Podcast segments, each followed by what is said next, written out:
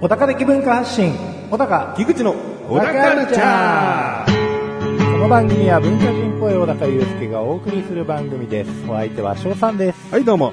はいどうも菊池です。お願いします。はいえー、我々、年がそうですね。今年で僕は36になったんですけどね。ええ僕ももう間もなく間もなくでもないか10月に35になりますねまあ、アラサーというね。ええアラフォーか。はいはいはいアラフォーというところに入っていくわけなんですけどね。まあ、子供もお互いいて、うん子育てしつつ、うん仕事しつうつ、ん家事しつつ、うんこんなこともしつつでうやっんてますけど、うんなんかつまんない人間になってきたなと思うことある。年のせいで。あー年のせいでう、んまあ、考え方ですかね考え方もそうだし、なんかこう突発的に面白いことも言わなくなってきたなとか。ああまあそうですよね無難な言葉をチョイスはしますよねうんまあそういう年になってきてさ、うんまあ誰もがとは思わないけど、はこう久しぶりに会った人とかと、昔ほどの弾け感はやっぱりないなって思うよね。いそうなんですよね無難に近況を話しておしまいとかも結構ざらにありますもんああ、あるねう。んで、む向こうはこれで満足かな、僕はこれで満足かなって思った時に、違ったら、どっちかがきっかけを与えるべきだよね。うん何年のせいにでこんなトーンで一日終えてんだよ、みたいな。なんでしょうね。破壊した方がいいですよね。うん。でもそれ相手求めてなかったら、ええ。こう、すごい、こっち浮くよね。うん。まあもう平穏に過ごして、うん。満足もしてたら、うんこの会話で。うん、もう何もね、うん。急になんかもう破天荒なこと言われてもうね、ん。うん、困っちゃいますよね。そうだね。僕はどちらかといえば、いつでも、弾けたテンションでやってきてもいいよと思ってんだけどね。はいはいはうん。どちらかといえばそっちのがいいね。い。うん。でも相手が落ち着いたなら、こっちも落ち着いた系で、モードでいかなきゃなって 思っちゃうんだようね。ん。うん。やっぱりそういう時どうでもいい話って必要ですよね。どうでもいい話から探るんだろうな。そうそう。だから、なんでこんなこと話して、こんなことで盛り上がってるんだろうっていうのがう、ん。一番個人的には好きなんですけど、そうだね。うん。だそれはさ、学生の若い頃から、結構やれてたんだよ。うんうんどうでもいいことをバカみたいに話したり、うん。うん。妄想したりしてるっていうことが。うんただこの話、こういうことをするのが、うん。もうその年にもなってみっともないとか、そういう考えになることが大人なのか、いや、そういう思考になってることがただの老化なんじゃないかとすらちょっと思ってるけど、はいはいはそこ微妙なラインだなと思ってね。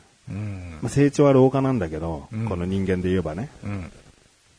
でもこの若々しい時のままで、まあそりゃね、なんか飲み会で一気飲みして立って、ワイワイやってるっていうのが僕は好きかって言ったらそうではないんだけど、うんそういうところじゃないんだけど、なんか会話によるテンションってあるじゃん。はいはいはでそこガーッと来て、あいつなんか前と変わってなかったな合わせるの辛かったけど楽しかったわってなりたい。い。ああ。いい疲れ方うをんしうたい。んうんううんん。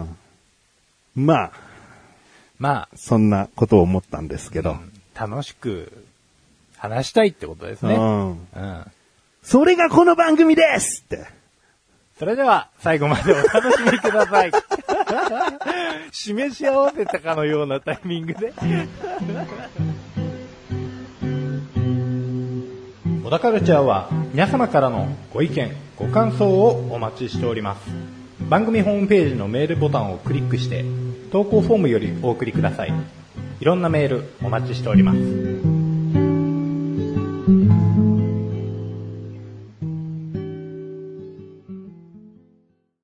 いや、ちょっと話させてよ。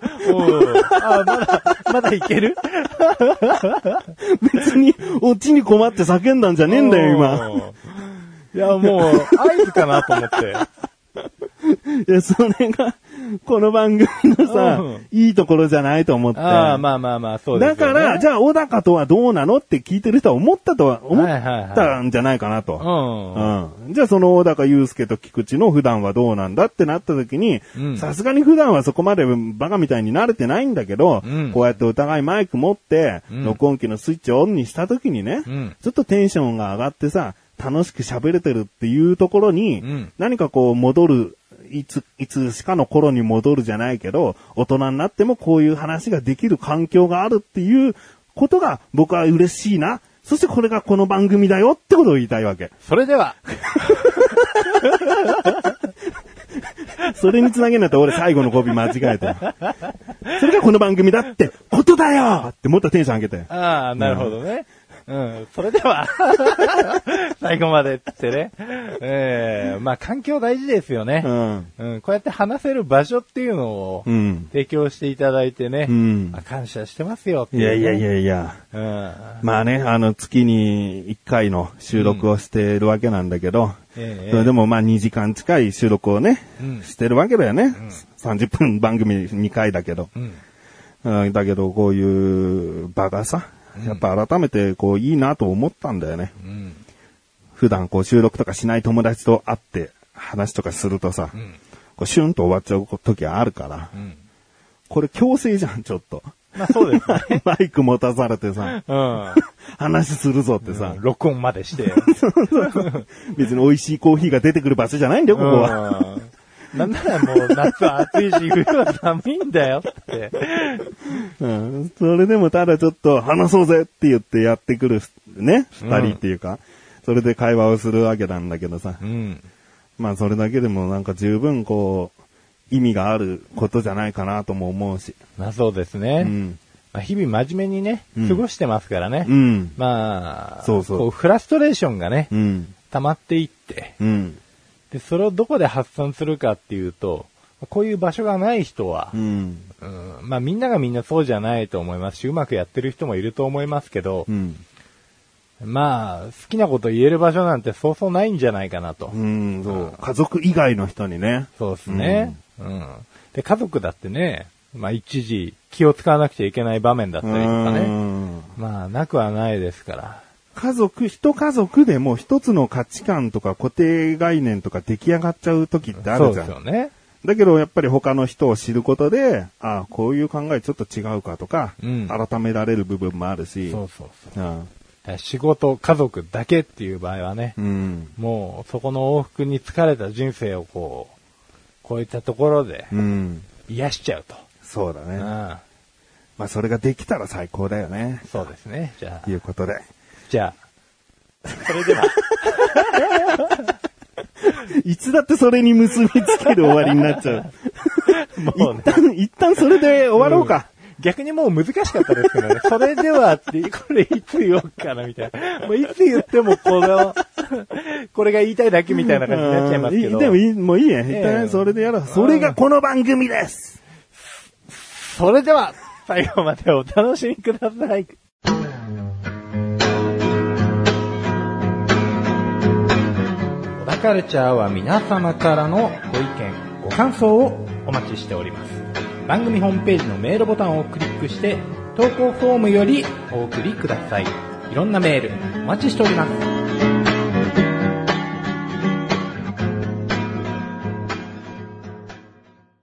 あのね、うん。僕あんまりフェスとか行かないんですよ。どこフェス。音フェ楽フスェ。ス。ああ、フェスね。う。うんんまあ、ライブもそこまで行くわけじゃないんですよね。そうだね。小高なんか音楽教室通ってボーカル磨いてギターもできて歌も上手で作曲、作詞もできるんだけどもう、ん。ライブとかフェスには行かないと。まあ、そんなに嫌いなわけじゃないんですけど、うん。聞くのは大好きだもんうね。ん、聞くのは大好きなんです。うんでも、とにかく、どっちかっていうと、ライブ版とかも聞くは聞くんですよ。ん。うん。あの、通常の音源と違ったものが楽しめるんで、うん僕も動画とかあれば見ちゃうよ。うんうんそう、だから、行ってみたいなっていうのもあるんですけど、うん。あの、疲れやすくてですね、うんうんうん、疲れちゃうんです。うんうんだからフェスとかこう一日もう丸々うん。うん行くとなると、うん。まあ最初のうちはね、ビール飲んだりね、いや、最初のうちは聞け や。もう飲み前提になっちゃうじゃねえか。い飲んでご飯食べ て、なんか芝生の上でゴロゴロしながやら、、聞けや。うん。まあ音楽もね、ちょっと聴いたりとかねうん。ちょっとね。ううん。過ごせればいいなと思うんですけど、まあお酒もいい具合に回ってきたりとかすると、もうちょっと帰りてえなってなるんですよねう。んうんうん。うん。で、帰り道で音楽聴きてえなみたいな。うんうんうん。うん。まあなんかそんな話もしつつ、んまあ京都音楽っていうくるりのですね、ほう岸田さんが主催の、えっ、と、京都でやってる、京都のもう市場っていうですね、うん割と、うん、街中の公園うんみたいなところでやってるライブがあるんですよ。うんやらいの。うん。うん。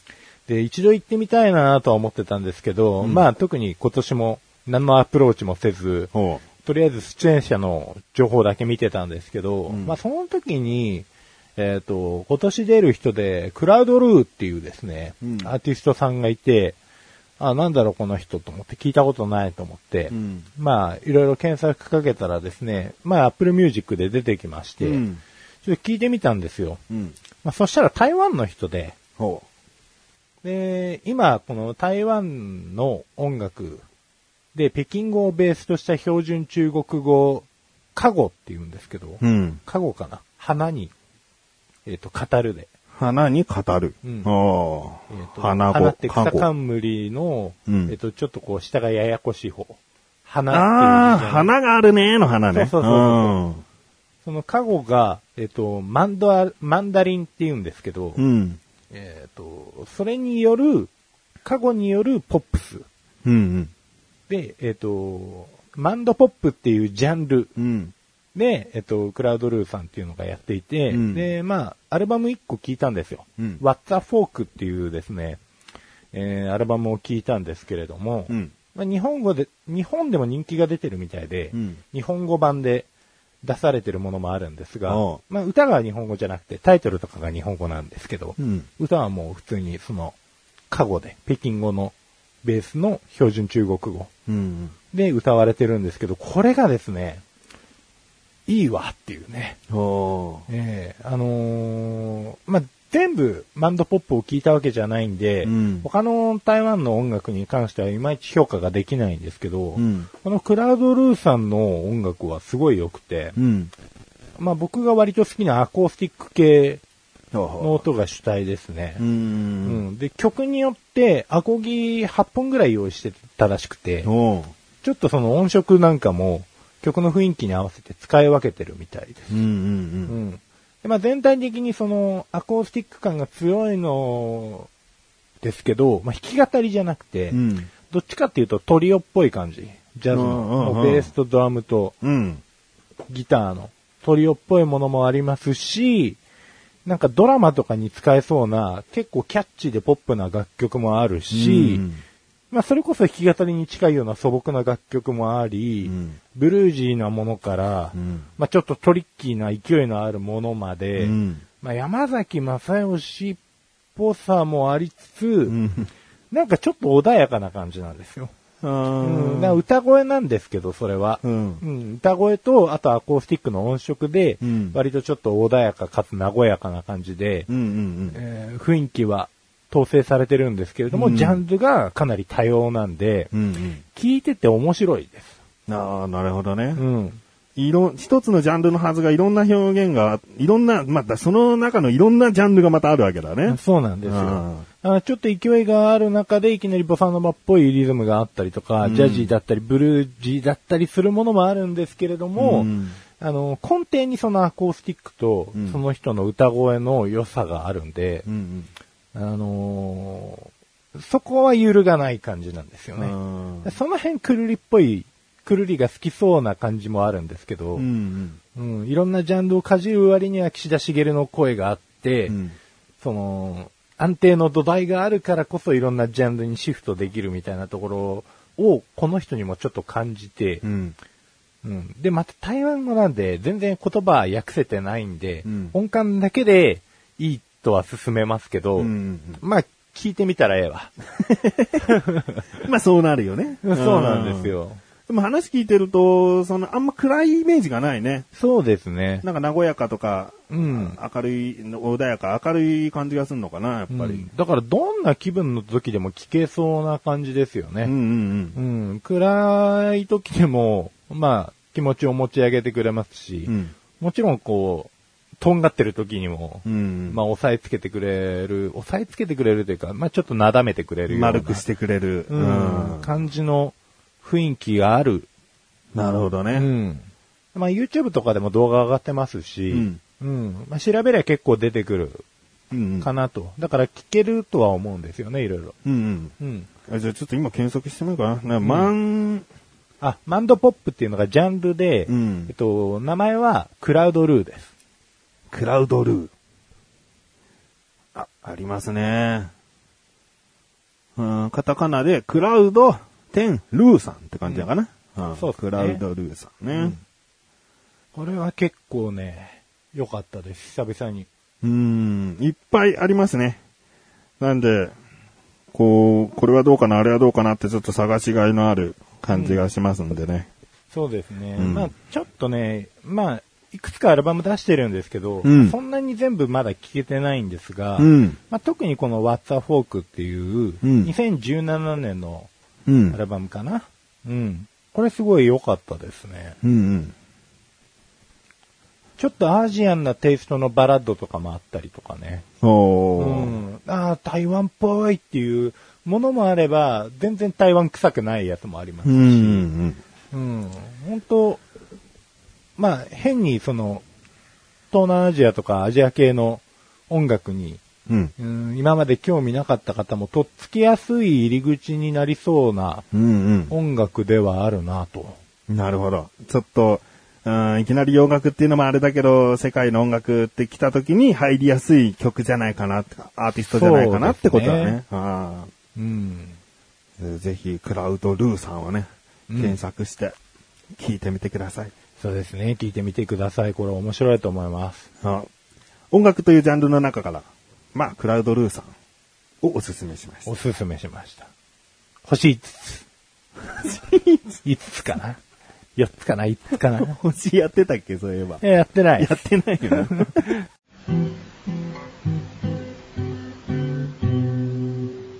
小田カルチャーは皆様からのご意見、ご感想をお待ちしております。番組ホームページのメールボタンをクリックして、投稿フォームよりお送りください。いろんなメールお待ちしております。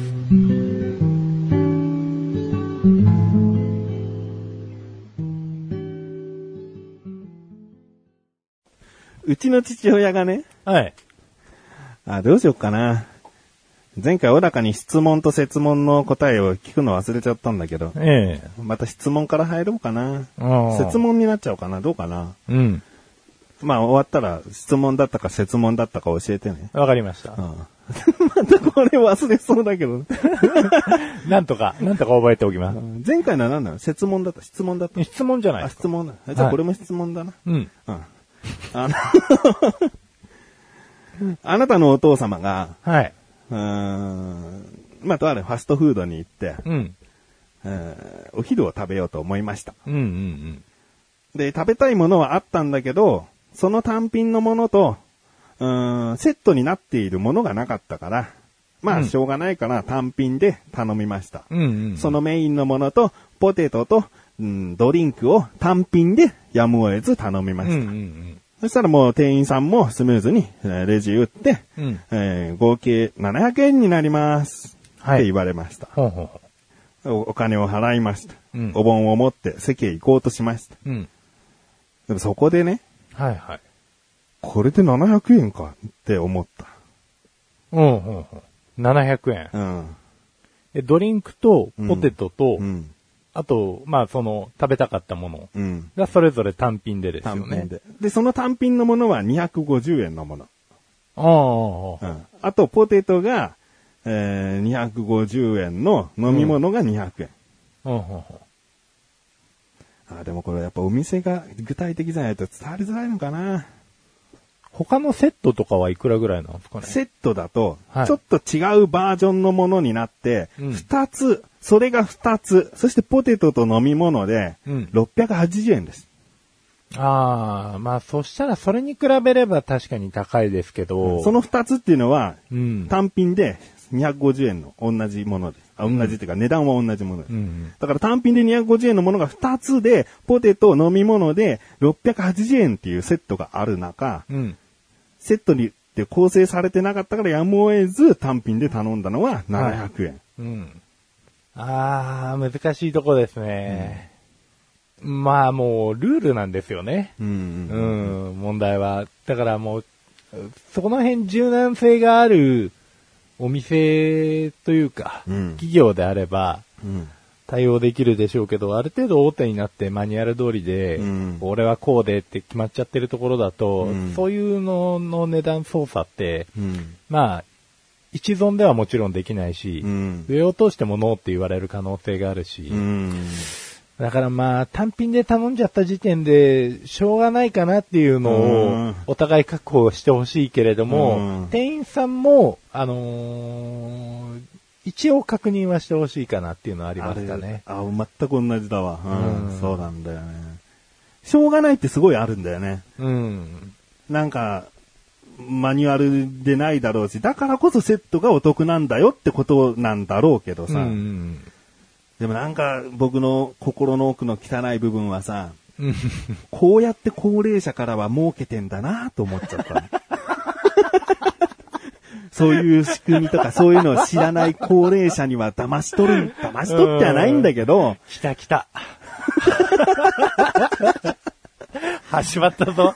騙し取ってるわけじゃないんだけど、うん。ちょっとごまかした買わせ方をするんだなと思ったの。うん、なるほどね。この250円のもの、こちらのものになってしまいますが、味は変わんないんだよ。味は変わんないんだけど、まあ、これにして、なおかつ2つで、えーこちらのポテトと飲み物で、700円よりもお安い680円でご提供しておりますが、こちらでよろしいですか、本当にこちらでよろしいですかみたいなことをね、まあ、うんほんと手間でめんどくさくて申し訳ないんだけど、うん。そういうことがあったら嬉しいなと思う。まあそうですよね。うんうん。やっぱり驚いてたんだよね。もう本当に、あの、3口、4口ぐらいで食べ終わるようなものと、うんポテトと飲み物で700円取られたっていうのが、うん700円もしたっていうのがう、ん。その、最初、驚きと愚痴っぽい感じで父が僕に話してきたから、はいはいはい。え、でもそんな高いっけセットだよねって、いや、セットがなかったから単品にしたんだよって聞いて、うん。うわー店員さん教えてあげてーと思って。うん。ああなんか物価の違う国に来ちゃったのかっていうね。ね、 うん。うんまあそこはだって、あれですもんね。言えますもんねう。ーんなんかさ、明らかにそんなにメニューを熟知してるような人じゃないな、高齢者だなって思う人にはさ、ちうんょっとこう、もう一歩踏み出した接客してほしいなと思って、まあそうですよね。損しちゃいますよっていうのをう。ね。うんん。てかそんなに利益重視で会社に従順 なアルバイトかな多分。うん。いや、従順というより、もう、一番手っ取り早いやり方をしただけな気がするけどうね。ん。いちいち言ってね、なんか、うんおいこれとこれはセットにならんのかこれとこれだとなるのかとか、なんかめんどくさくなったらめんどくせえなっていうう。ん。うんまあでも言われた通りそのまま打ってっていうのもね、サービスとしてはどうなのかなっていうね。そうね。うんそうなんだよ。バリアフリーじゃねえ よ。なんか優しくないまあよ。そうですね。うん。うん。いやーでもその辺は自覚が足りないんでしょうね。客商売としての。うん。うん。それ聞いてさ、自分の父がこういう風になった。じゃあまた切ない気持ちになった。前回のうん息子のタルタルソースじゃねえんだけどうさ、ん。あの家族に対してはなんかもう普通であってほしいなと思ってう。ん。自分にあったら自分で解消すればいいんだけど。なんか、すぐ来ますよね、すぐきっとね来るわうん。ちょいちょいちょいちょ い。じゃあこれとこれのセットの場合はつ って。すぐ言うわ。いや、俺だったら分かってるから、セットから選んだ方が得ってことぐらい分かってるから。うんうん。もうましてやクーポン使った方が絶対得って分かってるから、うんうんうん何が何でもクーポンがあってさ、最近のファーストフードはさ、はい。だから、クーポンがむしろもう低価なんじゃないかと俺は思ってんだよ。うん。クーポン知らなきゃほんと損みたいな。まあそうですね。まあ、たかが30円とか50円とかかもしれないけどね。うんでももうその値段、全員がその値段で買ってきてもまだ黒字だよっていうラインがクーポンだと思ってんのね。うん。でもセットなんてさ、こううんメインとポテトとドリンクがあったらさ、何でもセットにできる世の中がいいんだけどな。ううん、ん。なまあんまあかレジが混んでたとかそういうことじゃないですよね。でもその後すぐに店員さんに声かけに行けたっつってたから、うんそんなわちゃわちゃしてるイメージはなかったけどね、あー話聞く分には。であればあんまり良心的ではないですよね。だこれ間違ってないって父は聞いたらしいんだよね。うん。そのレシレシートも見て、うんこうお盆ごと持ってって、これ、セット、この値段間違ってないって聞いたら、あの、すべて単品で購入されてるので、こういったことになってますって言われただけだったらしい。あだそこでさ、ああ、申し訳ございません。こちらはセットではないので、とかなんか、そういうサポートもなかったんだなっていうう。あ。まあね、最悪返金ぐらいはできるでしょうからね。うんうん。そうだね。あなんだ、単品だからだけのか、じゃあセットにするよって言ったら、まあそれはそれで対応してくれたのかもわかんないけどね。うんうんこれやめてあれにしてセットにするよ、つってね。でもこれ人が人ならクレームになりかねないですからね。そうなんだよ。だから、まあ、僕よりもこう、変なクレーマーだったら、多分文句言ってると思うけどね。そうですよね。普通にその辺親切に案内しておけば、またここでっていう話になるじゃないですうか。ん。まあその方が利益的には上がるんじゃないかなっていう。そうなんだよ。うんだから僕なんかさ、ケンタッキーとか行った時に、うん結構バラバラに、チキンが何個で、ビスケットが何個で、とか、うんこう、適当にとりあえず単品で言って、うんその後に店員さんが、ではこちらのセットを2つと、こちらを単品で買われた方がお安いですって言ってくれて、あ、じゃあそれでお願いします。っていうこととか、あとこっちが無理やりセットにしたのに、でもこちらのパックにした方がお安いですよって言ってくれたりとか、うんうんそういう接客もしてくれることがあったんだよね。はいはいはだからそれもあるんだ、人なんだろうな。。い。うん、そうなんですよね 次第なのかな。うん。だってそれでパックになっても、あのー、なんだろう、これがついちゃってるんで、えー若干単品で買われるより100円お高いですけど、うんじゃあじゃあ、チキンはえー3個余分についてきますとかだったらさう、ん。あの、向こうとしては利益が上がりつつ、こっちも得した気分になるじゃん。うんうんうん。うん。だからこのサービスの提供が均一じゃないっていうのはね、うん。まあ人だから、まあ正直そりゃムラは出ますけどってい出う、るけどね。機械じゃないからね。そうなんですよね。まうんあ、機械にすれば確かにこれはないんですけど、その代わりいいサービスも受けられないですからね。うんでもなんかさ、うーん自分でモニターでビビビビビビビって、もう全部単品で押してった結果さ、うんこのセットの組み合わせだといくらいくらです。でもビスケットが1個多くついてきますとかさ、このセットだとちょうど何々で、えー安くなりますとか、うんそういうのが機械だとむしろすげえ早く出してくれそうな気がするんだよね。ああ、そうですね。だから金額的な損っていうのは、うんまあ、まずなくなるんでしょううんうね。うんまいシステムだったら。うん。うん。それはもう、もろ単品のままでやってきたら、ん もう液晶ありますけ ど。うんでもそれ、それ僕が言った今の機能を絶対に当分は取り込もうとしないと思うのは、やっぱ利益出なくなるからね。ああ。利益出ないものに、こう、お金かけたくないよな。うん。 でもお客さんはすげえ喜ぶぞ。お客さんもしかしたら増えるかもしれないぞっていうところをそうですね狙ってくれるかどうかだようね。んまあ、確実に回転は上がりますからね。うんうんあの、集客が多い店だったら、うん。うん、ありだとは思いますけど、導入費どんぐらいするか知らないですけ ど。うん。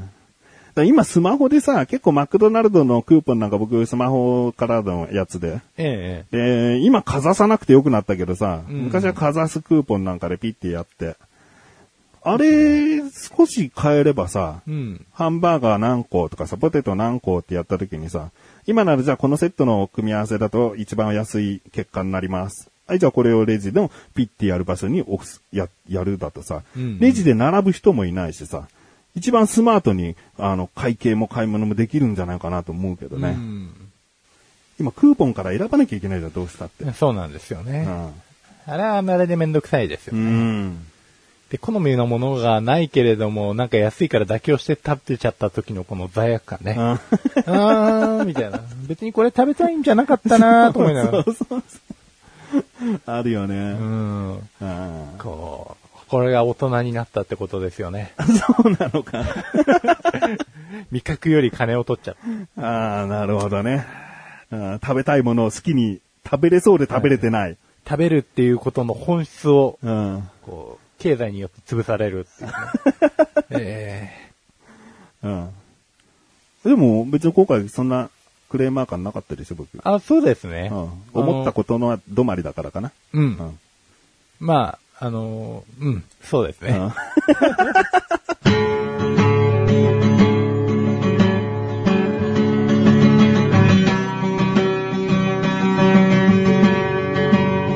エンディングの小高は、はいエンディンググです。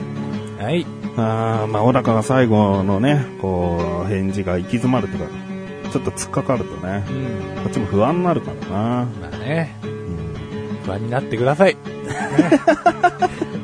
いやいや、小高のさ、僕のこの言い方にね、小高さんがきちんと収められなかったみたいなことを思う人がいるんですよ。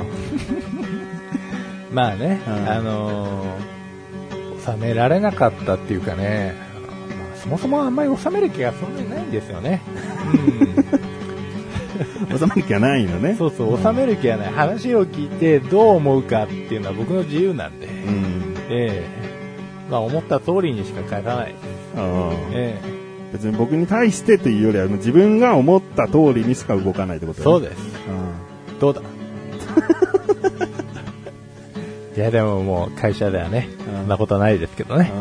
もうちゃんと上司が思った通りに動きますから。まあそれ以外ではね、好きにやらしてくれと。思ったこと言わしてくれ。うん。そうだよね。お互い思ったこと言えてればいいよね。うん、そうですよ。うん。でも気使ってたら、気使った方が面白いかなって思う自分あをこう、打算的な感じでこあ。ううんん。面白気遣いね。う、そうです。うん。うん。なんで、そういう場合は気を使いますけど、まあ、うんさして面白くない結果に終わることもありますしね。まあ、あの面白くない気遣いね。ーそう、そこまで深読みして聞いてくれたら、それはそれでうん。面面白いかもしれないですね。あ、白面白気遣いしたのに、さして面白くない結果になっちゃったな、 こいつ残念だな、っていうような、あ の、話題でも起きてくれてれば、うん。あの、すごい聞き方ですよね。うんうん。そうだねまためんどくさい聞き方してる人いるかどうかわかんないです けど。うん。うん普通にね、聞き流すぐらいで聞いてくれた方がね、そうですねう。んあの人こう思ってたからなーってずーっと思われててもね、うん。まあいろんな人がいますからね。うんあこんなことを喋るやつもいるんだなとか、うんそんぐらいの気持ちというかスタンスで聞いてもらえた方がうんうんいいかなと。うんもう真面目に聞いていただけるのはすごくありがたいですけどうね。んもお好きに聞いてくださいお好きに気楽に聞いてくださいうね、なんはか柿の種とかね。滝の種とかね小田カルチャーは月に2回の水曜日更新です。それではまた次回、さようならさよなら